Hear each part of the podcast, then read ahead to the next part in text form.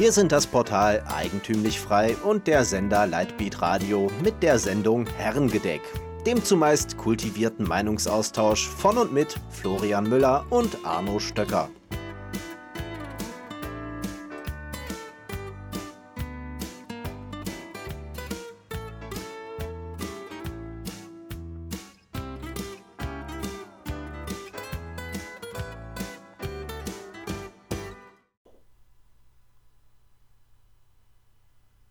Hallo und herzlich willkommen hier am Tresen beim Herrengedeck, dem Unterhaltungs- und Gesprächsformat von Eigentümlich Frei.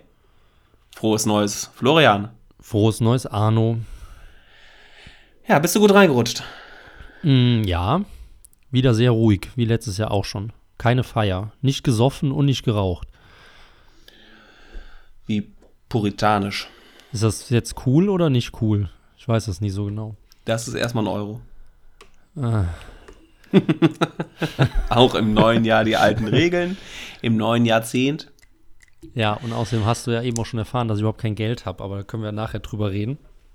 Nee, wir haben ganz entspannt. Wir waren zu zweit äh, ein kleines Wandertürchen machen und essen und haben unsere Studentenstadt besucht, die wir immer sehr vermissen, wenn wir da ein Jahr nicht mehr da waren.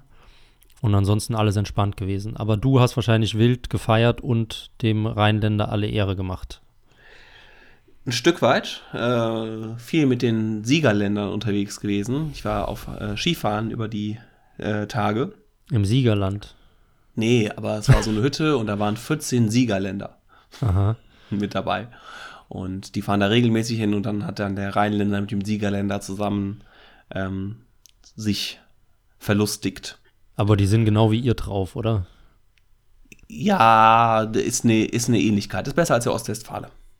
okay. Ein bisschen provinzig unterwegs, aber ähm, gut, das sage ich jetzt ein wenig dekadent als Großstädtler.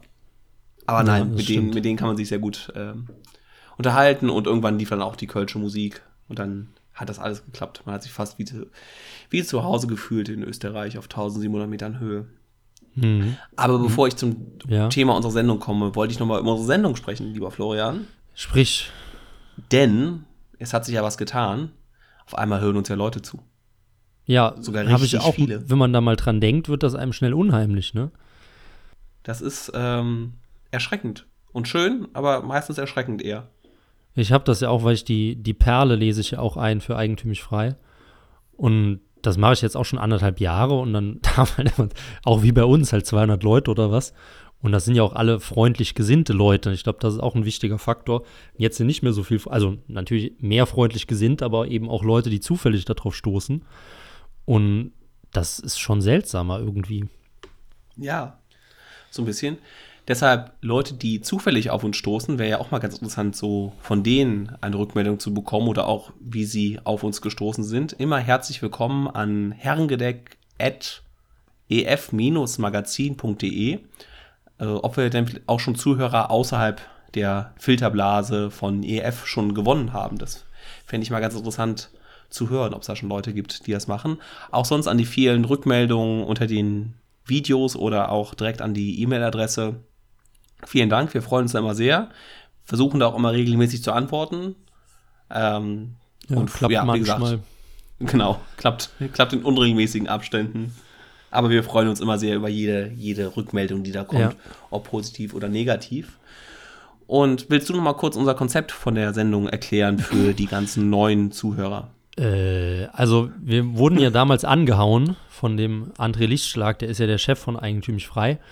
Und der Plan war ja, dass Eigentümlich Frei eben nicht nur als Print und als Online-Medium, sondern eben auch als audiovisuelles Medium durchstartet. Und dazu wurde dann zuerst der Radiosender Lightbeat Radio gegründet. Den haben wir jetzt schon überlebt vom Herrengedeck. Also der, hat- der wurde dann abgegeben wieder. Und jetzt gibt es halt nur noch YouTube, aber weiterhin ein stark ausgebautes Audio und jetzt eben auch visuelles Angebot. Und wir wurden eben angehauen, dass wir so einen entspannten, eine entspannte Sprechrunde zusammen machen und eben über Gott und die Welt reden, aber eben gerade nicht über Gott oder haben wir, glaube ich, auch noch nicht gemacht und eben vor allem nicht über Politik, obwohl wir beide ja als halb oder ganz Libertäre schon sehr nah immer am politischen, uns mit der Politik befassen, am politischen Leben teilhaben. Und da wollen wir aber bewusst darauf verzichten und deswegen einfach nur Allerweltsgeschichten, kleine Anekdoten, was wir erlebt haben, berichten und da eben locker in Kneipenatmosphäre drüber quatschen. Genau, eigentlich in Quatschformat. Auch wenn du dich dagegen wehrst. Ja.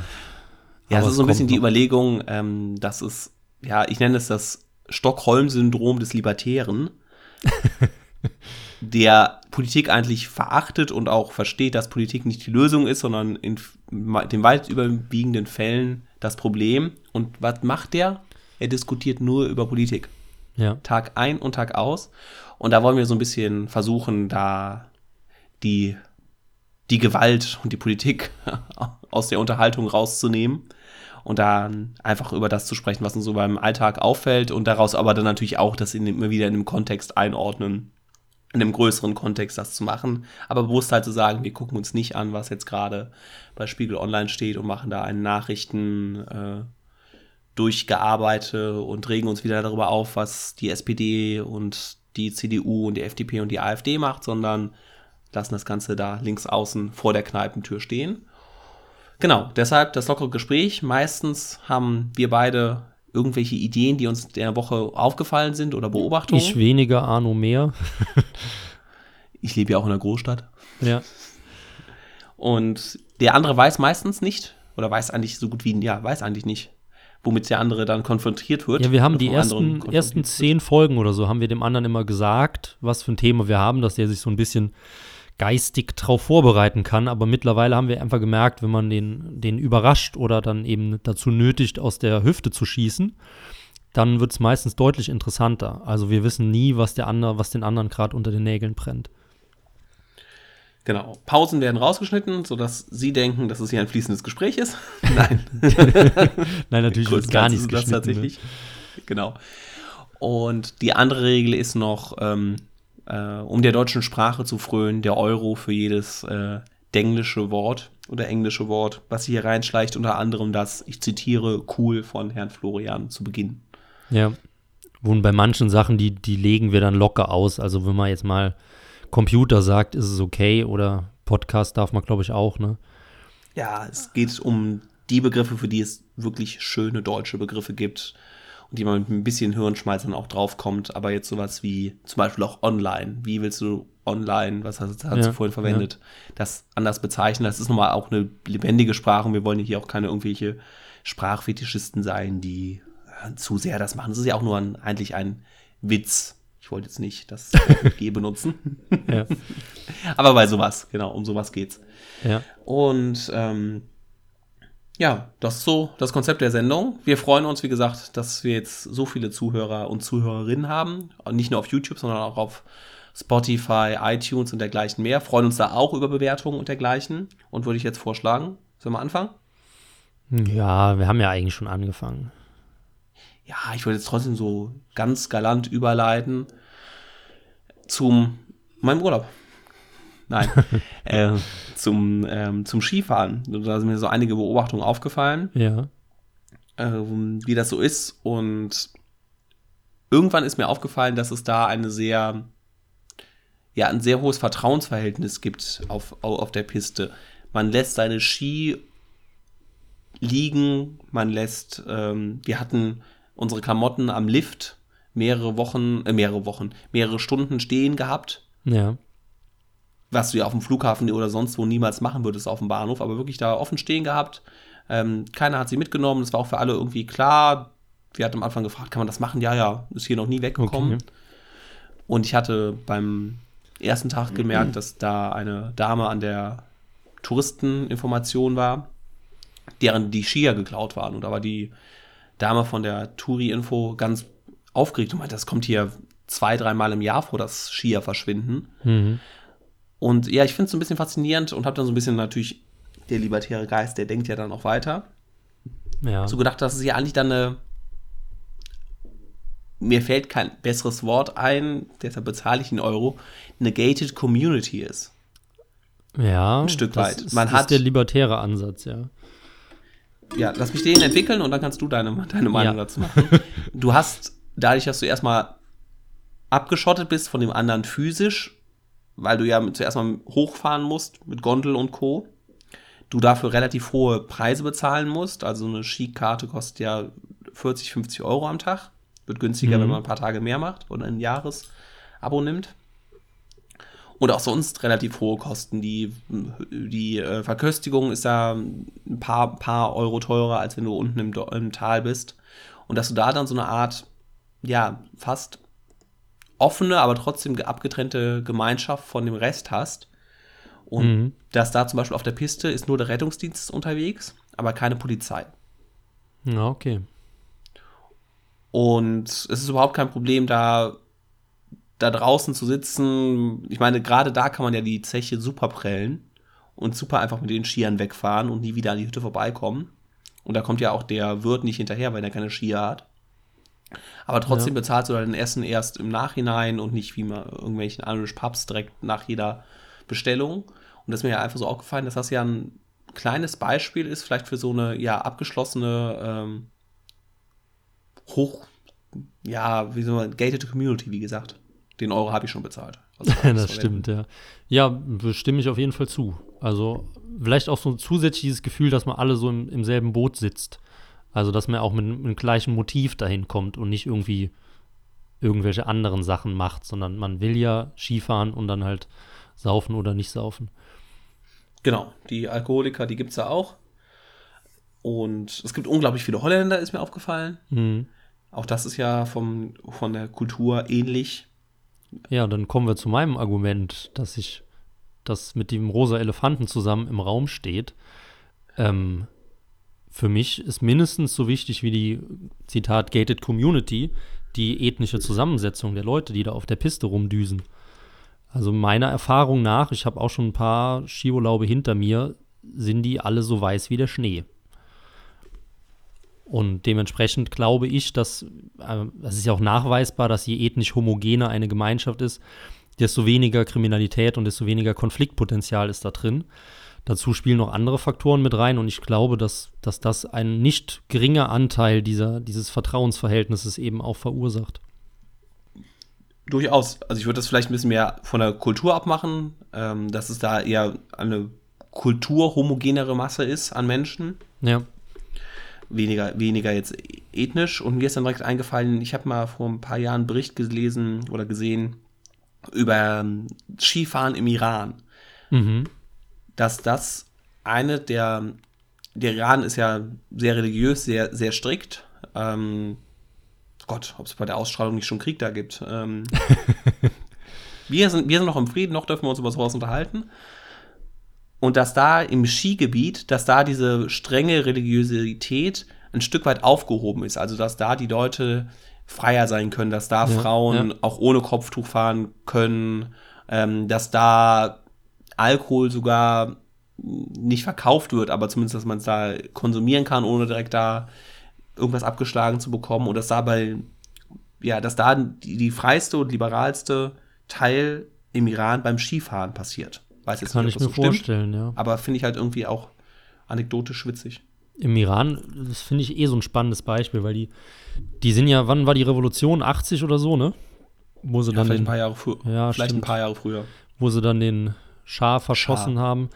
Und ähm, ist ja ganz spannend, wenn man auch die Bilder sieht, wie Leute da früher rumgelaufen sind. Das war ja einfach, ein, also westlich geprägt ist immer ein beschissenes Wort, aber sagen wir mal ein liberal geprägtes Land. Ähm, und das ist ja, voll, das ist ja vollkommen, also ins Gegenteil verkehrt, was da jetzt mittlerweile abgeht.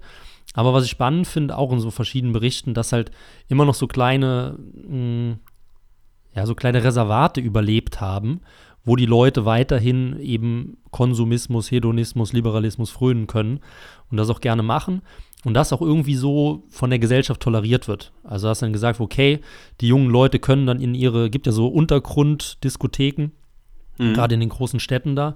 Und das weiß jeder und die drücken auch alle ein Auge zu und sagen, okay, wenn ihr halt dann feiern wollt, dann geht da hin.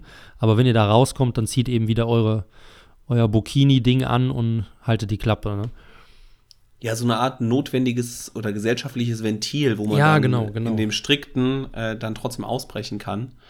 wie das so ist. Ich glaube, vielleicht ist auch noch ein Unterschied, jetzt lehne ich mich aus dem Fenster, zwischen der auch der persischen und der arabischen Kultur. Der Ja.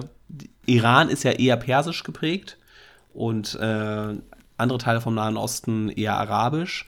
Und auch, dass der persische, die persische Kultur eher mit der, mit einer liberaleren und westlicheren und auch bildungsmäßig mehr orientierten vereinbar ist. Ja.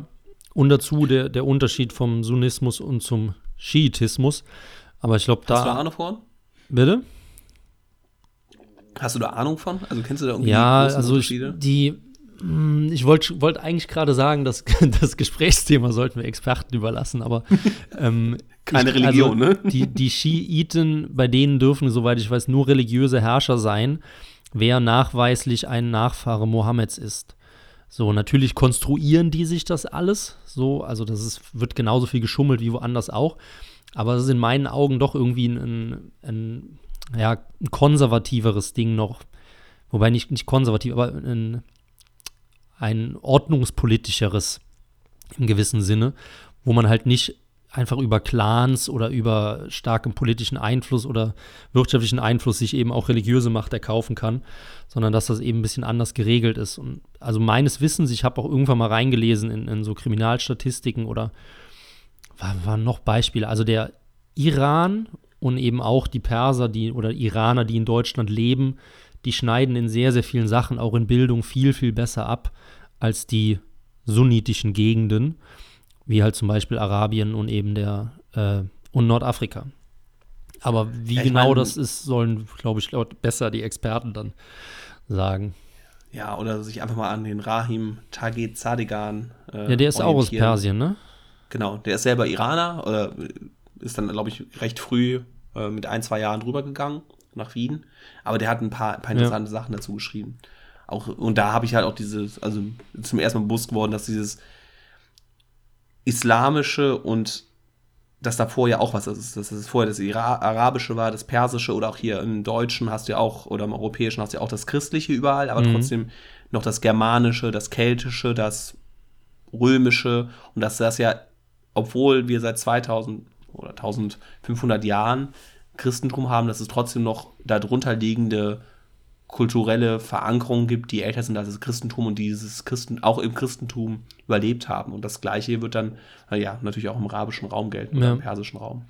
Das finde ich auch immer spannend mit diesem Christentum, weil ja so das, das christliche Abendland, das ist ja auch einer der politischen Begriffe der letzten Jahrzehnte.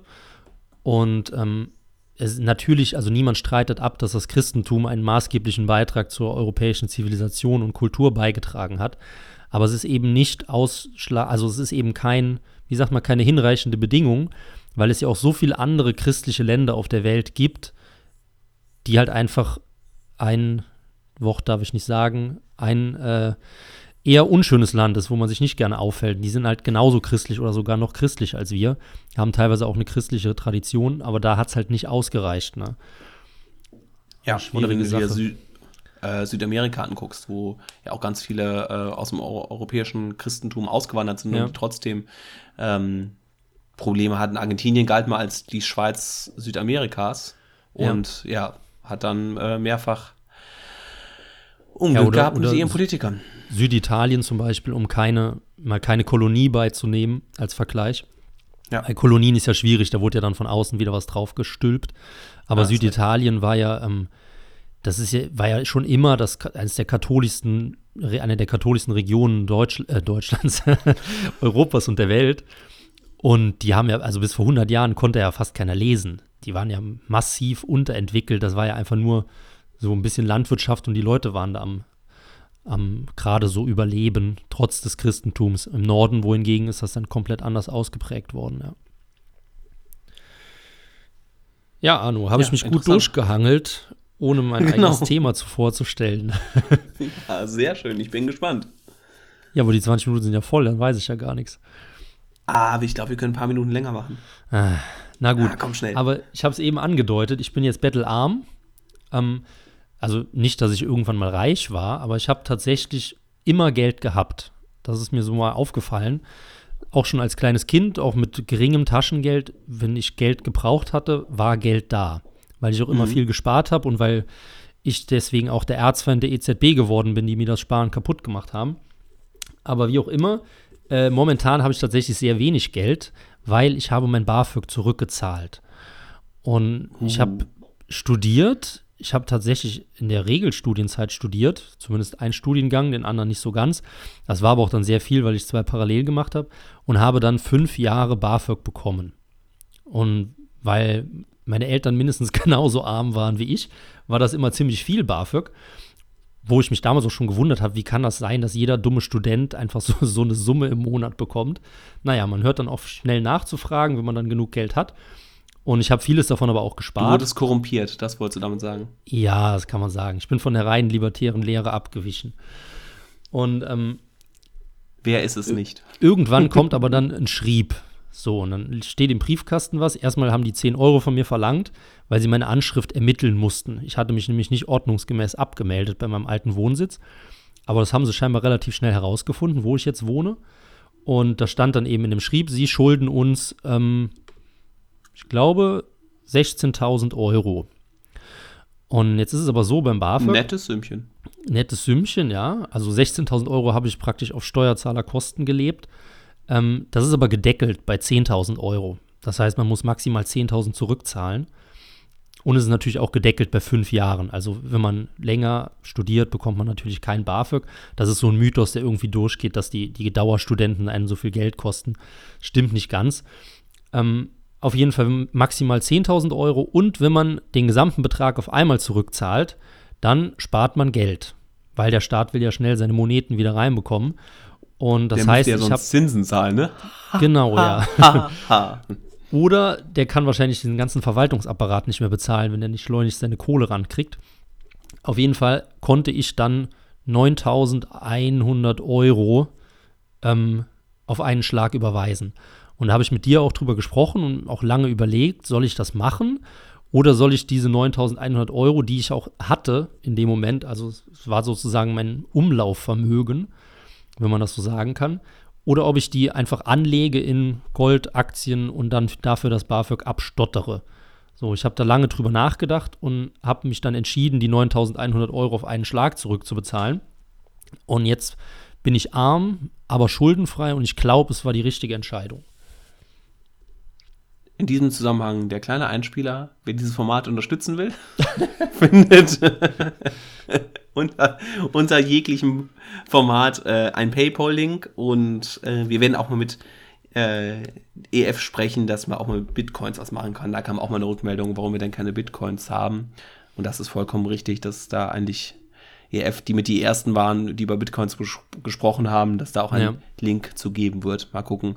So viel zum Einspieler. Also, wie gesagt, wenn ihr das gefällt, äh, freuen wir uns über eine kleine ähm, Spende hier für die, für die Getränke am Tresen.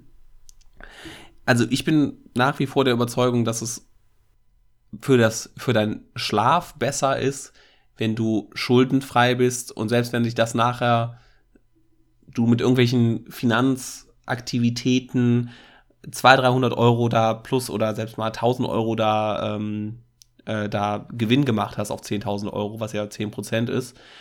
Aber da ist es mit so viel Risiko verbunden und es ist momentan so ein Wahnsinn, der abgeht, dass man da lieber, lieber den Spatz in der Hand hat, als da irgendwie zu sagen, ja, dann investiere ich in Gold oder hoffe jetzt auf den Ölpreis, der jetzt steigt, sinkt und dann passiert irgendwas in der Welt und dann gehen die Aktienmärkte nach unten und du stehst dann da, da äh, nackt. Mhm. Ja, hätte, also ist auch mein ausschlaggebendes Argument gewesen. Es war dann, ich habe dann noch ein bisschen durchgerechnet, wie viel Divi- Dividende bräuchte ich bei der und der Anlage, um halt, das, also dass es sinnvoll ist, diese 900 Euro nicht zu sparen. Und also es, es wäre gegangen, aber dieses kleine Vögelchen im Kopf, das dann doch irgendwie, oder der Specht, der hämmert und dir sagt, du bist verschuldet, du musst jeden Monat so und so viel Geld abstottern. Ich glaube, das macht einen psychisch wirklich kaputt, zumindest Leute wie, wie mich und wahrscheinlich auch Leute wie dich. Bei vielen anderen kommen ja auf jeden Fall besser damit klar, die auch, auch aktiv sich verschulden, um Finanzgeschäfte zu machen oder was auch immer. Ich kann es nicht und von daher bin ich eigentlich glücklicher als zuvor und bettelarm. Sehr schön. Nee, aber es ist doch schön, dass man schuldenfrei ist und dass jetzt die, die schwarze Null steht. Scholz Ja. und Schäuble sind stolz auf dich. ja, keine Investitionsmöglichkeiten mehr. Jetzt hast du nichts mehr zu verlieren, nur noch dein Leben. genau, Und nee, es ist doch eigentlich, das ist doch gut, denke ich würde ich jetzt so sagen. Aber wer da von den Zuschauern äh, anderer Meinung ist oder den Florian äh, darin bestärken will, dass er die richtige Entscheidung gemacht hat. Was, was ja mir zum Beispiel noch. Noch im Hinterkopf war, ob ich nicht vielleicht das Geld abstottern soll, um dem Staat noch Knüppel zwischen die Beine zu werfen, wie auch diese ganzen GEZ-Leute. Das Aber- wäre auch noch mal, die Überlegung hatte ich auch noch, Ja, was man also jetzt bei das, der GEZ machen kann, ne? ja, genau, weil das ist ja wirklich, ich habe es dem Staat ja so einfach gemacht, also abgesehen dafür, dass ich ihn Geld gekostet habe, dann nach dem ersten Schreib einfach sagen, Du hast okay, den hier Staat ist das nicht Geld. Geld. gekostet, du hast deine Mitmenschen Geld gekostet. Ja, also so libertär bin ich nie, dass ich den Staat und die Mitmenschen trenne, sondern die Mitmenschen sind ja der Staat. Das ist natürlich nicht schlecht, äh, ni- nicht gut, Verzeihung. Aber ich bin der Staat. Und du auch. Auch wenn du nicht Wir willst. sind Staat, willst Wir sind. Staat, ja. Ja. Oh, jetzt hätte ich fast Raute. Wir sind stark. Staat auf Englisch gesagt. Aber jetzt haben wir so viel dummes Zeug geredet. Oder hast du noch einen Ratschlag für meine finanziellen BAföG-Probleme, die nicht mehr existieren? Nee, außer dich zu beglückwünschen zu deiner Entscheidung und zu deinem jetzigen Stand. Ja, sage ich Dankeschön. Und wir verabschieden uns dann schon mit klitzekleiner Überlänge. Denn was wir gar nicht gesagt haben, normalerweise soll das Format immer so 20 Minuten lang sein. Ah, 20 bis 30 Minuten. 20 bis 30, ach so. Na gut, dann sind wir ja in der Zeit, aber viel zu lang wollen wir es nicht machen, weil es gibt einfach zu viele von diesen stundenlangen Schwafel-Podcasts und dann wollen wir doch lieber ein bisschen kurz und knackig bleiben und verabschieden uns dann wie immer bis nächste Woche und der halt. nächste, ja. Genau. Oh. Ich glaube, du wolltest gerade darauf hinausgehen, ne? Nee, ich wollte eigentlich darauf vorbereiten, dass der nächste Podcast dann auf Usedom stattfindet. Genau, das ist die Sache, dass wir uns da freuen, dass ähm, im Januar nicht nur der Januar-Blues vorherrscht, Ja. sondern auch für alle Libertären So, in Deutschland. Euro, Vereinigt Euro, euch. Euro. Wieso? Januar. Blues. Blues ist eine Musikrichtung. Ja, Wie willst du es sonst bezeichnen? Januar Depression, Blues ist ja. eine Musikrichtung. Du hast, hast Blues aber nicht als Musik gemeint. Doch, der Januar Blues, so meine ich das. Ah, naja, naja. Für mich ist der, der Blues eine getragene Musikrichtung. Ja, ich hätte auch getragene Musik sagen können. Okay, der Januar Ja, mit ja. der getragenen Musik des, äh, der kahlen Bäume und der, des regnerischen, nicht schnee, schneeigen Wetters Mhm. Ja, das, da Äh, könntest du schon niederschreiben, ne? Schön. wird aufgeheitert durch die EF-Konferenz auf Usedom, wo wir bestimmt auch zahlreiche unserer Hörer und Hörerinnen äh, ich krieg das nicht mehr raus, ne? Ich sag das aus Spaß, dieses Sagst Hörerinnen immer hinter. Ja, mir ist auch Nee, ich sag, das- ich sag das eigentlich nur aus Spaß, aber ich krieg's nicht mehr raus. Tja. Ähm, das, das sollten wir vielleicht auch, wer gendert kriegt. Über 50 Euro direkt. ja, genau, aber richtig. Und da werden wir bestimmt auch einige sehen. Und äh, ja, wir freuen uns auch da ähm, auf, das, auf das Gespräch. Guck mal, dass wir ein paar äh, vielleicht Leute dazu bekommen Ja.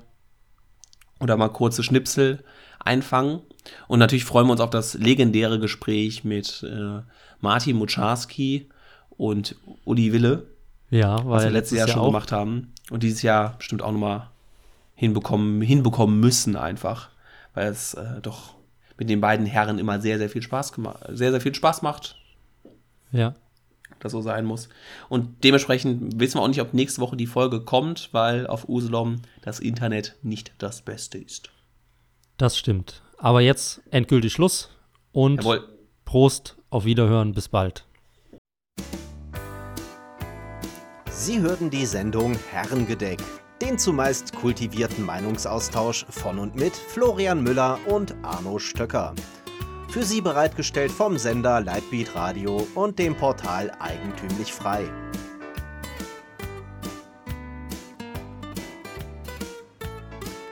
Bitte unterstützen Sie unsere alternative Medienarbeit durch eine Spende auf lightbeatradio.de oder durch ein Abonnement von Eigentümlich Frei über efmagazin.de. Helfen Sie uns, die frohe Botschaft auf vielen weiteren Podcasts zu verbreiten. Das einzig wahre Menschenrecht ist das Recht, in Ruhe gelassen zu werden.